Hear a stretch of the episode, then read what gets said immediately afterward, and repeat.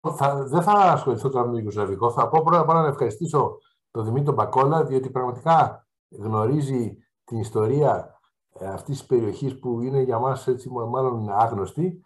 Ε, και βεβαίως δεν μπορεί κανείς να ερμηνεύσει τα, τα σημερινά δρόμενα εάν δεν έχει κάποια ιστορική προοπτική.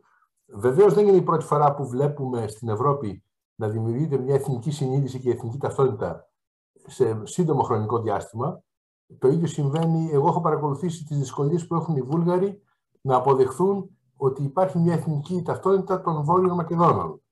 Το θεωρούν απαράδεκτο και νομίζω ότι και οι Ρώσοι βρίσκονται σε μια ίδια άρνηση, ας πούμε, και το γεγονός ότι η, η ταυτότητα, η εθνική των Ουκρανών παίρνει όλο ένα και περισσότερο αντιρωσικό, ε, ε, αν θέλετε, πνεύμα, οφείλεται στα εγκληματικά λάθη της Ρωσίας.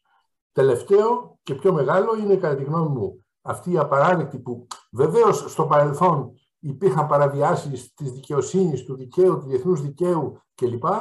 Αλλά αυτό δεν μπορεί, η ανθρώπινη ζωή και η ανθρώπινη εξωπρέπεια δεν μπορεί να είναι θέμα αμοιβαιότητας πρώτον. Και δεύτερον, αυτό που ξεκίνησαν οι Ρώσοι, και ειλικρινά δεν ξέρω πώς θα το τελειώσουν, γιατί και εγώ τρέφω φιλικά αισθήματα προς το ρωσικό λαό, είναι έγκλημα τεράστιο. Ε, διότι παραβιάζει τις βασικές αρχές της διεθνούς κοινότητας και η παραβίαση γίνεται από ένα μέλος του Συμβουλίου Ασφαλείας, δεν γίνεται από μια χώρα η οποία είναι, ξέρω εγώ, περιθωριακή.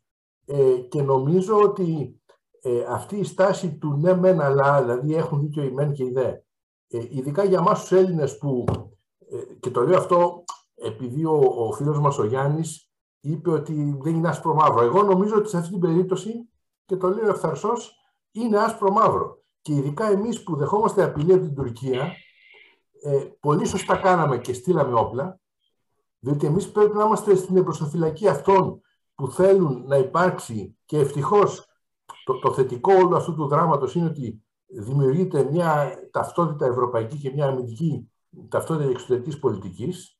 Τώρα, όσον αφορά το επιχείρημα για τις φασιστικές ομάδες, φασιστικές ομάδες υπάρχουν παντού.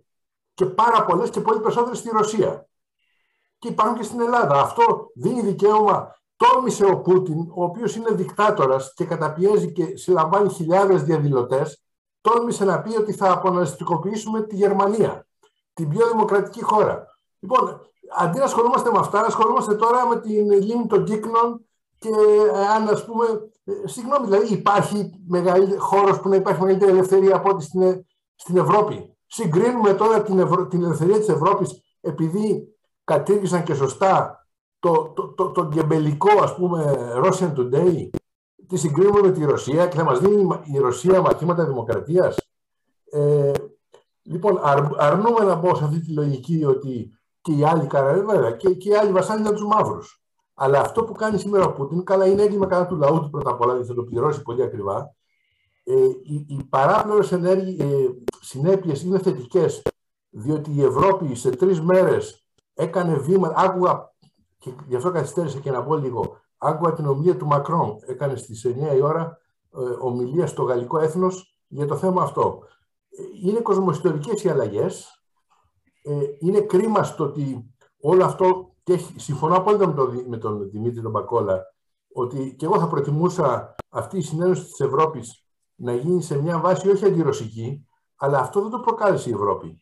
Αυτό το προκάλεσε και αυτό αποδεικνύει, κατά τη γνώμη μου, περίτρανα, ότι τα δικτατορικά καθεστώτα και, και οι δημοκρατίες μπορεί να κάνουν εγκλήματα, αλλά τα δικτατορικά καθεστώτα δεν έχουν τους ελέγχους και γι' αυτό έχουν καταντήσει τώρα ένας ημίτρελος να οδηγεί ένα ολόκληρο λαό στην καταστροφή. Ευχαριστώ πολύ.